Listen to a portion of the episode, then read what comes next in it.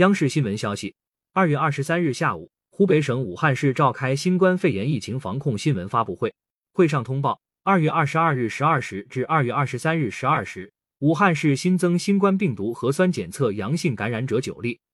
均已转运至武汉市金银潭医院隔离治疗。这些感染者都是乙管密切接触者常规核酸检测中发现的，其中七例为此前通报的培训班学员。至此，武汉全市累计报告阳性感染者二十三例，其中确诊病例九例，三例为普通型，六例为轻型，无症状感染者五例，新增的九例感染者待进一步诊断。